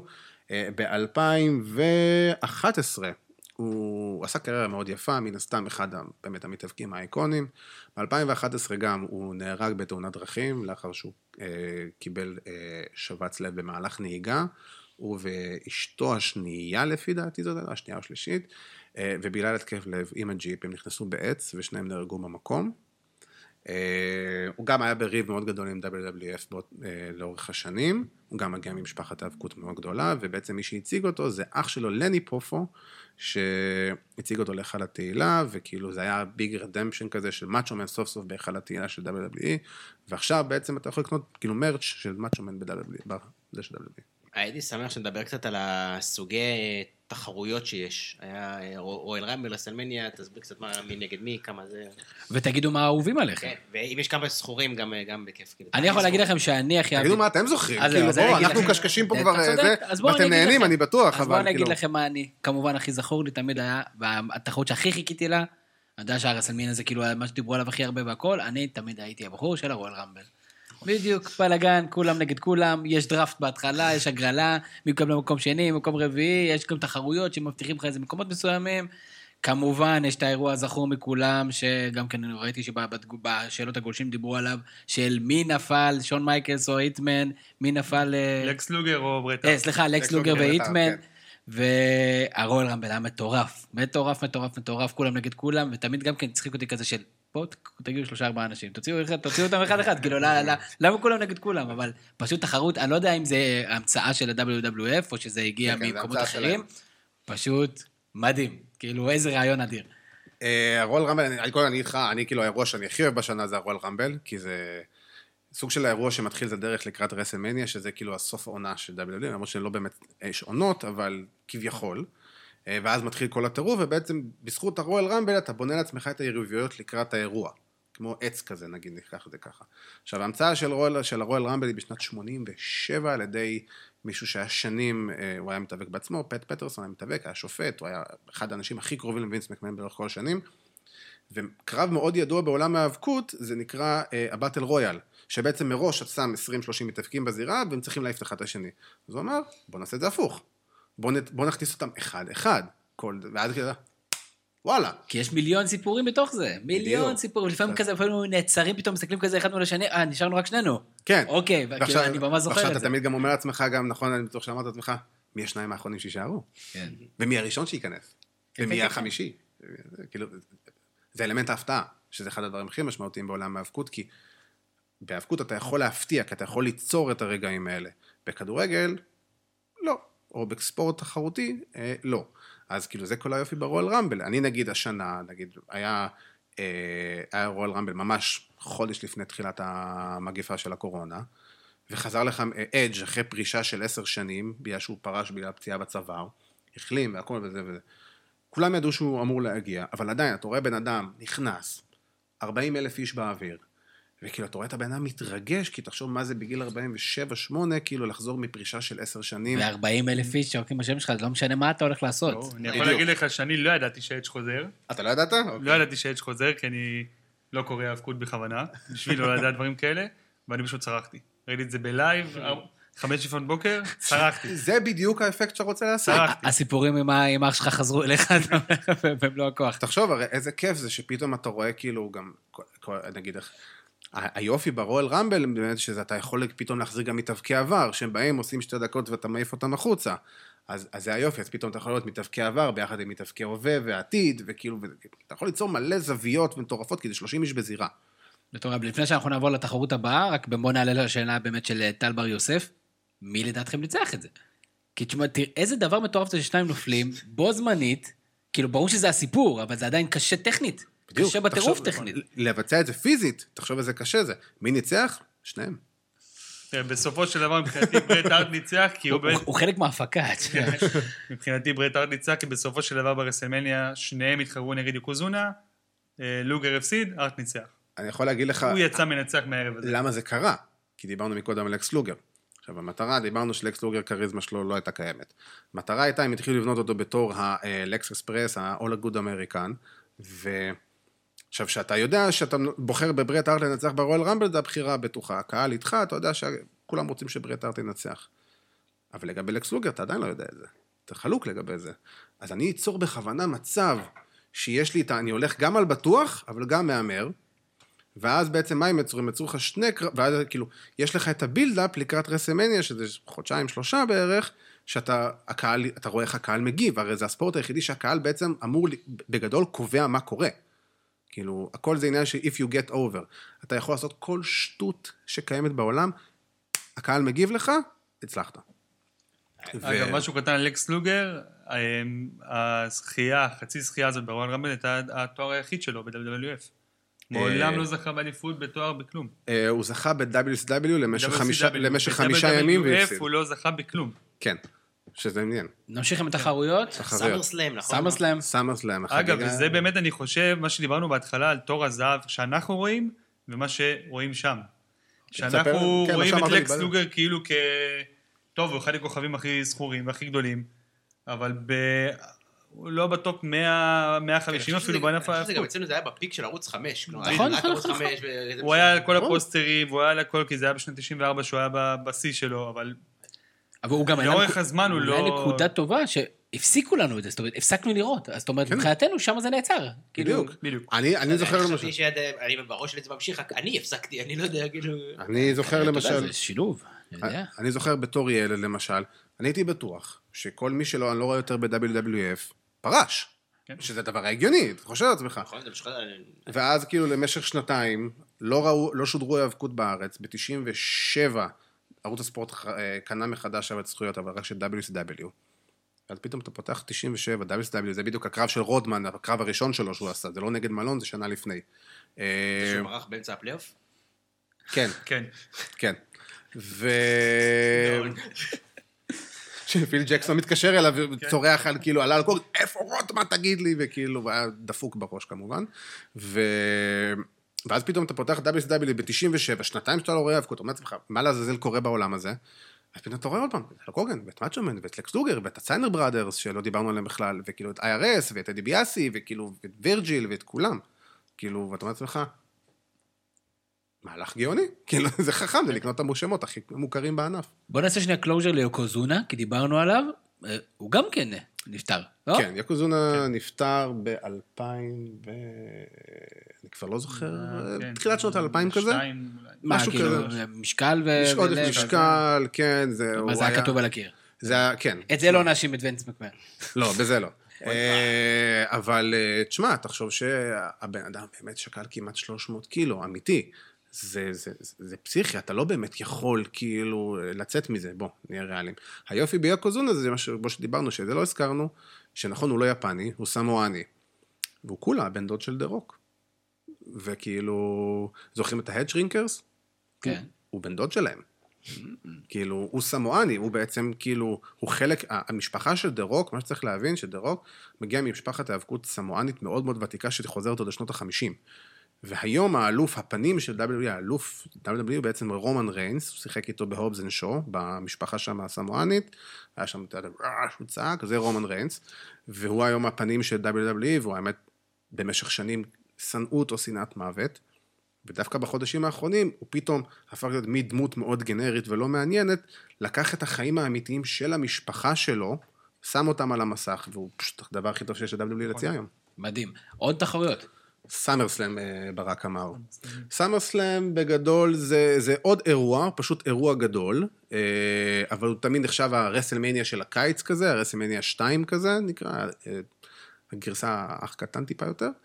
אה, אבל גם, אתה יודע, אירוע תמיד מאוד משמעותי, מאוד מאוד גדול, תמיד היה בו את כל ה... אה, מלא מלא מלא מלא קרבות כאילו מאוד גדולים, כאילו, הוא פחות גימיקי, הוא יותר אירוע קרבות, כאילו.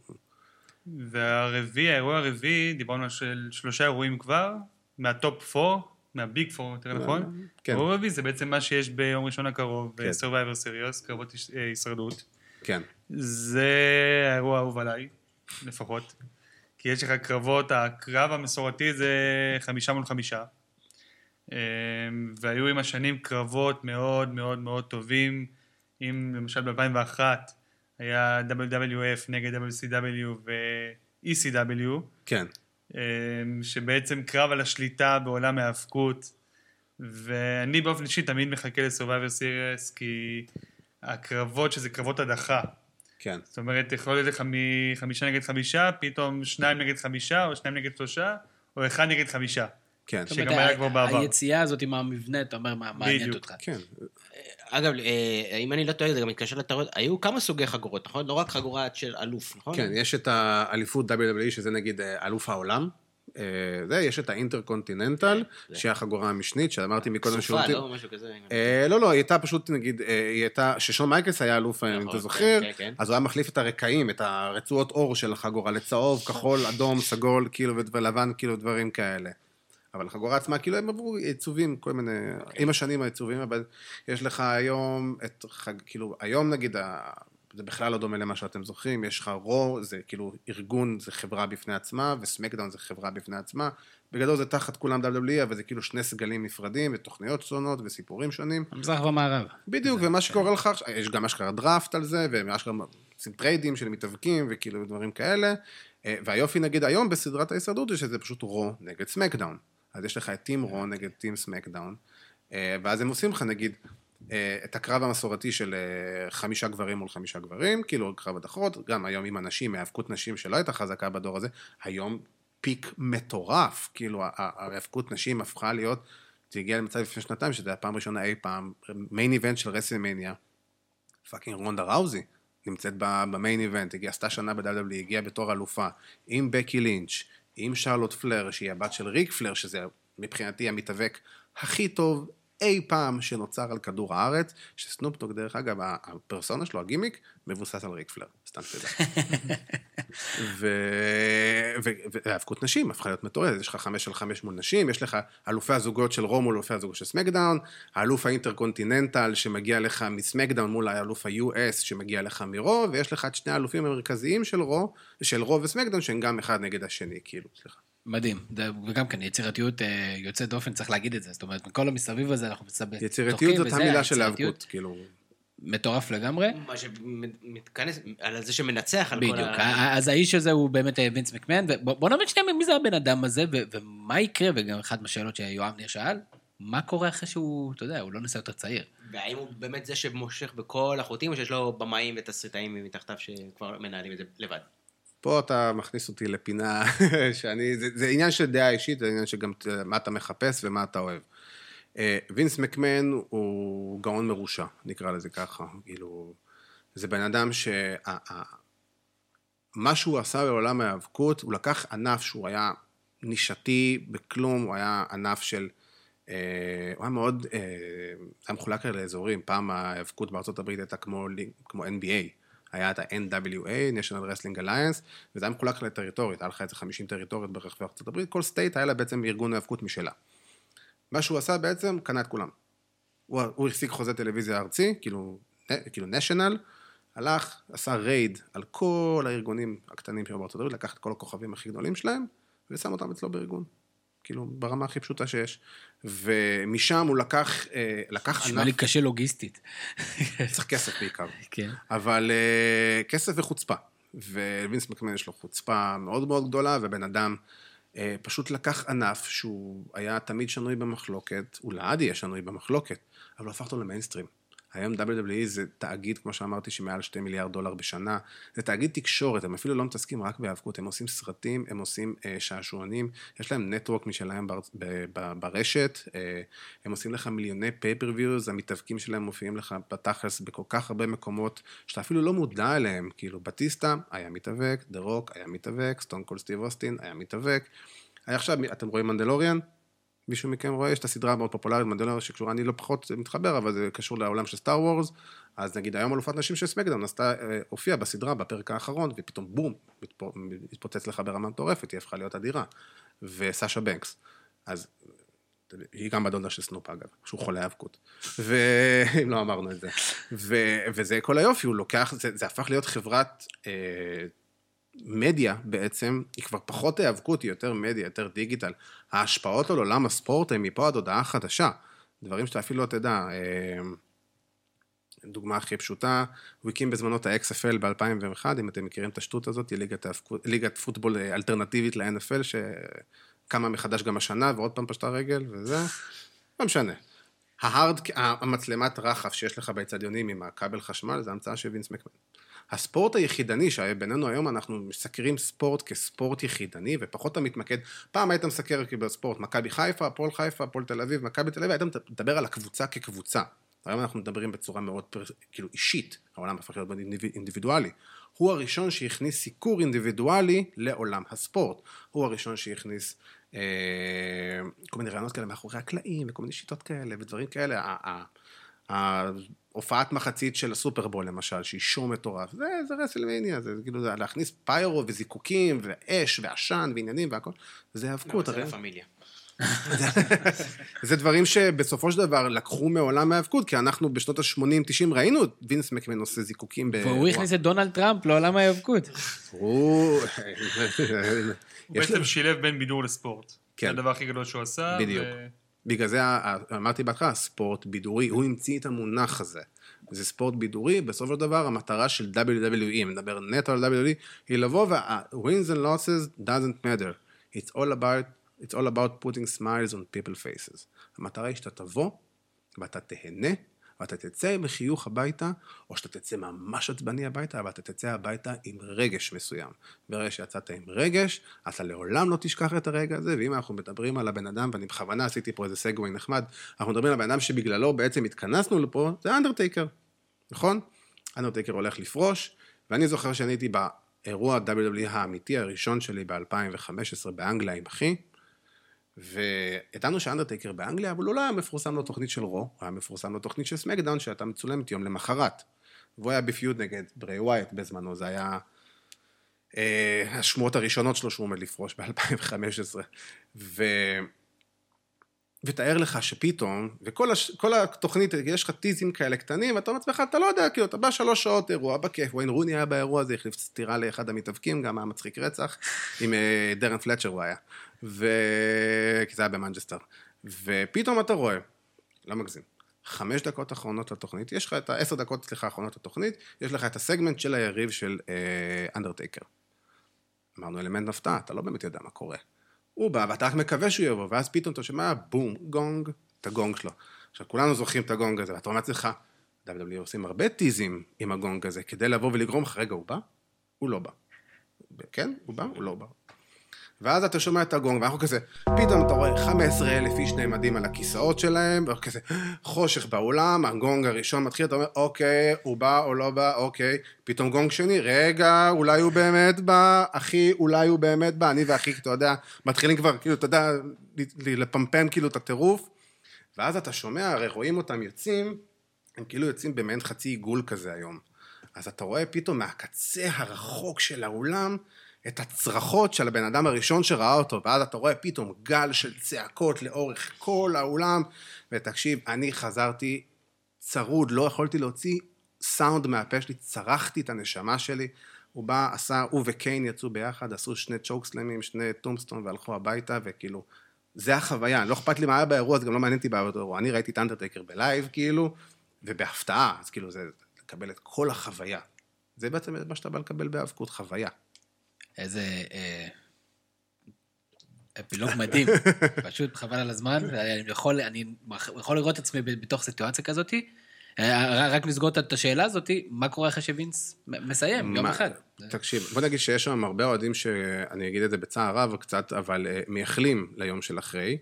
כי מה שווינס מקמן בעצם היום, כמו שאמרתי, הוא הפך את WWE אומנם לתאגיד מאוד גדול, אבל הם לא חברת ההיאבקות כבר, הם חברת אנטרטיימנט. היריבים שלהם זה לא היריבה, חברת ההיאבקות השנייה, היריבים שלהם זה דיסני והולו ווואטס נוט. והוא שכח שבעצם הוא שכח, כאילו, האוהדי הארדקור, האוהדים שאתה יודע שבאמת אוהבים היאבקות ובאים לראות את ה... את הסיפורים האמיתיים, ולא לראות, כאילו, אתה יודע, דברים שטיפה מזלזלים לך באינטליגנציה, אה, ולצערי הרב יש לא מעט מזה היום, אה, ובגלל זה נגיד, היום נגיד הליגת פיתוח של WWE היא הפר הרבה יותר היאבקות ממה שהתוכניות מרכזיות של Raw וסמקדאון הם היאבקות. זה הרבה יותר בידור, בעיקר זול, אה, ופחות מרגש, אבל ביום שיקרה אחר, שאחרי טריפל אג' נשוי לבת של וינס מקמן, לסטפני מקמן, והם בעצם אמורים להיות ה... ממשיכי הדור. אתה שואל אותי, אני חושב שביום שזה יקרה, אם זה היה תלוי בי, זה, היום הייתי כבר נותן את המושכות לטריפל אייג', כי טריפל אייג', מה שהוא עושה בליגת פיתוח, ב-NXT, זה פשוט זהב טהור. אז אתה אומר לעצמך, אוקיי, אני יודע שזו אותה חברה, מה שהם עושים ומה שהם עושים, זה שני דברים שונים לגמרי. וכאילו, ושם זה מוגש לך בצורה יותר ספורטיבית, יותר rough כזה, יותר edgy, יותר כאילו אפל, יותר מגניב, יותר, יותר, יותר, יותר כיפי. לעומת, אתה רואה Raw וסמקדאון, אתה אומר לך, אני, אין שום היגיון במה שראיתי כרגע, ולמה אני ממשיך לראות את זה. כאילו, לפעמים זה מצב כזה. זהו, יש לך נקודות שבירה, היו נקודות שאמרת, אה, אביב, גם אתה? כן, הרבה. אני יכול להגיד לך שהיום אני רואה... בקורונה חזרתי לראות Monday Night Raw, אבל uh, במשך שנתיים אולי הייתי רואה רק את האירועים הגדולים. רק רסלמניה הייתי רואה אומנם בלייב. זה יתרון בלהיות עצמאי ולא צריך לקום בבוקר, להישאר כל הלילה. אבל uh, הייתי רואה רק את, ה- רק את ה pay-per-views. Uh, עכשיו דווקא בגלל הקורונה הם עשו איזשהו אולם נחמד כזה עם אה, מסכים, שאנשים בעצם מתחילים מהבית ונמצאים כאילו במסכים מסביב לאולם. מזכיר את הבועה של ה-NBA כזה. בדיוק, מזכיר את הבועה של NBA, ודווקא את זה אני כן אוהב, אז אני כן רואה את זה, נרדם עם זה בלילה לפעמים. דרך אגב, אבל, עדיין הקהל עדיין משמעותי, גדול, עדיין יש קהל, בסיס קהל מאוד גדול. אני אגלה לך שהאבקות בכללי היא אחד הענפים היותר פופולריים שיש היום בעולם. יש לך היום, כמו שאמרתי, ליגות בכל העולם, האבקות היא ענף מאוד מאוד ותיק. הארגון האבקות הכי ותיק בעולם בכלל מגיע ממקסיקו. סתם שתדע. הלוצ'ה ליברה, המקסיקו, ה- כאילו המקסיקנים, האבקות היא הספורט מספר אחת או שתיים במקסיקו, כנ"ל ביפן, כנ"ל בקנדה. אה, גם באירופה יש לך היום המון המון המון המון אוהדי האבקות, בסיס אוהדים מאוד מאוד חזק. וגם אצלנו בארץ, בוא, אני לא אשקר לך, יש לך היום אצלנו בארץ, בן אדם שחי את זה בכמה שנים האחרונות, בסיס אוהדים מאוד מאוד גדול, אבל מה, הוא נשאר מתחת לרדאר, כי זה גילטי פלז'ר. אתה לא תלך עכשיו לבוא ולדבר ב... עם חבר שלך בעבודה על, אה, בוא, אתה ראית מה אנדרטקר עשה אתמול ברו? כאילו, אתה תלך תגיד לו, תשמע, ראית איזה גול של מסי אתמול, הנה רבאק, איזה גול? כאילו, בקטע כזה. האמת שהיו לנו טורים באתר, טורים מדהימים של אה, דני צ'רצ'בסקי, אה, וממש טורים ממש ממש מושקעים, והיה לזה המון קהל, זאת אומרת, היו לזה הרבה צפיות לדברים האלה. כן. אז זה- אה, אז דני, אם אתה שומע, אה, בוא, תמשיך. תעזור קצת. תשמעו, אז הזמן טס אז בטירוף. אני אפילו לא יודע כמה זמן אנחנו זהו, בשידור, אבל אז הזמן טס. אנחנו לדעתי נשקים כבר עומד לשעה וחצי. וואו. שזה מטורף, בדרך כלל פרקים שאנחנו נסחפים, ועוד, ובאמת כאילו יש לנו מיליון שאלות ודברים, אבל אביב, מה, מה, מה נאחל לך, אתה יודע, בקונספט הזה, חוץ מלהזמין אותך לפרק על, על מנג'ר, כן, חו- חוץ מזה. מה נאחל? תראה, היום אה, מבחינה מקצועית, אני עצמאי כבר שנתיים, והקורונה קצת, אני עובד בעולם התיירות, אני כתב תיירות. קורונה קצת אה, האטה את הקצב, נקרא לזה, ב-90 אחוז בערך. אה, נאחל שהקורונה תסתיים, לא רק לי, לכולם, אני חושב. אמן ואמן. ובהחלט, אה, גם כן, אנחנו צורכים את אירועי הספורט שלנו, וכמובן אנחנו צורכים את המצרכים שלנו. גם אם אנחנו מדברים על הקורונה, ההיאבקות זה הענף היחידי שלא עצר את הפעילות שלו בקורונה. איך זה באמת? היה כל עניין של יצירתיות. WWE, מה שהם עשו, הם עברו מהעולם הגדול שלהם, אה, מהעולמות הגדולים, מתחם אימונים שלהם בפלורידה, שזה, אתה יודע, הנגר, הנגר כזה קטן, אבל כאילו זה היה מאוד קטן. המתחרים שלהם, A.W, מה שהם עשו, שזה היה דבר מאוד יצירתי, אתה לא יכול לשים קהל ב, ב, ביציעים. כל המתאבקים שלא משתתפים באותה תוכנית, הם שימשו הקהל. כקהל. מדהים. וזהו, זה כאילו, ומאז, אה, אתה יודע. עדי כפיר היה מרתק. בשמחה, באהבה. אתה בית ספר מהלך, אה, באמת נתונים, אנחנו הזמנו כאן במשך, במשך השנים, ובטח בשבועות האחרונים, הרבה מאוד אנשים עם המון המון ידע ותשוקה לדברים שלהם. תשמע, אתה, אתה, אתה ברמות האלה ללא ספק. תודה היה רבה. כיף ענק. תשמע, אתם, אתם לא יודעים, אבל הוא, הוא הביא פה איזה דף, לדע- הוא לא פתח אותו פעם אחת. הכל מהראש, הכל פה במספרים. אה, ותשמע, וגם אם שיקרת לנו, זה היה טוב. זה, זה, זה היה עשוי יפה. ההיאבקות, כי זה מה בדיוק. שחשוב, שתוציא ממני את הרגש. בדיוק. שתוציא ממני את הרגש. יפה, בדיוק. מאיפה אתה יודע מה שאמרתי נכון? אני לא יודע, בגלל זה- לא אכפת לי. תענה, אותי אבל לא, כבשת. זה- באמת כיף. תזכיר לנו שוב איפה אנחנו יכולים אה, לשמוע ולפגוש את אה, הפודקאסט. כן, אתם יכולים לפגוש את הפודקאסט טוטל סלאם, זה של ערוץ אגו טוטל, בספוטיפיי, פייסבוק, יוטיוב, סאונד קלאוד, אנחנו כולנו שם. אה, כל שבוע פרק, בדרך כלל יוצא לקראת הסופ"שים, חמישי או שישי. אנחנו משתדלים להעביר רעיונות מגניבים מחו"ל, אה, אנחנו עושים קצת באז לאחרונה, שזה נורא נחמד לנו, גם בחו"ל. אה, אבל כן, אנחנו, מי שעדיין אוהב האבקות, או מי שפעם אהב האבקות ובא לו קצת להמשיך לראות האבקות, מוזמן לבוא, אנחנו מבטיחים אה, לא לבלבל אתכם יותר מדי, אבל הרבה צחוקים, כי אנחנו נהנים פשוט. כי אתם לוקחים את זה במודעות. אנחנו במודעות, אנחנו מדברים על זה, כי אנחנו פשוט אוהבים את זה. ואתה יודע, כמו שאתם יושבים ותדברו על, נגיד, על משחקי כדורגל או ליגת אלופות, ככה אנחנו מנתחים את זה, פשוט מהניתוח שלנו, וזה פשוט נורא כיפי, עם הרבה צחוקים ובירות ועניינים. ובסדר. ואו-טו-טו ספיישל הפרישה של אנדרטייקר. אה, אה, כן, בשבוע הבא. אז אה, תעקבו. אני רק יכול לחשוף את כולם, שהיה השבוע פרק אה, אה, טור של, אה, אה, של גיא אצלנו באתר, שכתב על אנדרטייקר, וזה התפוצץ לגמרי, באז מטורף, הטור הכי נצפה בשבועות האחרונים באתר.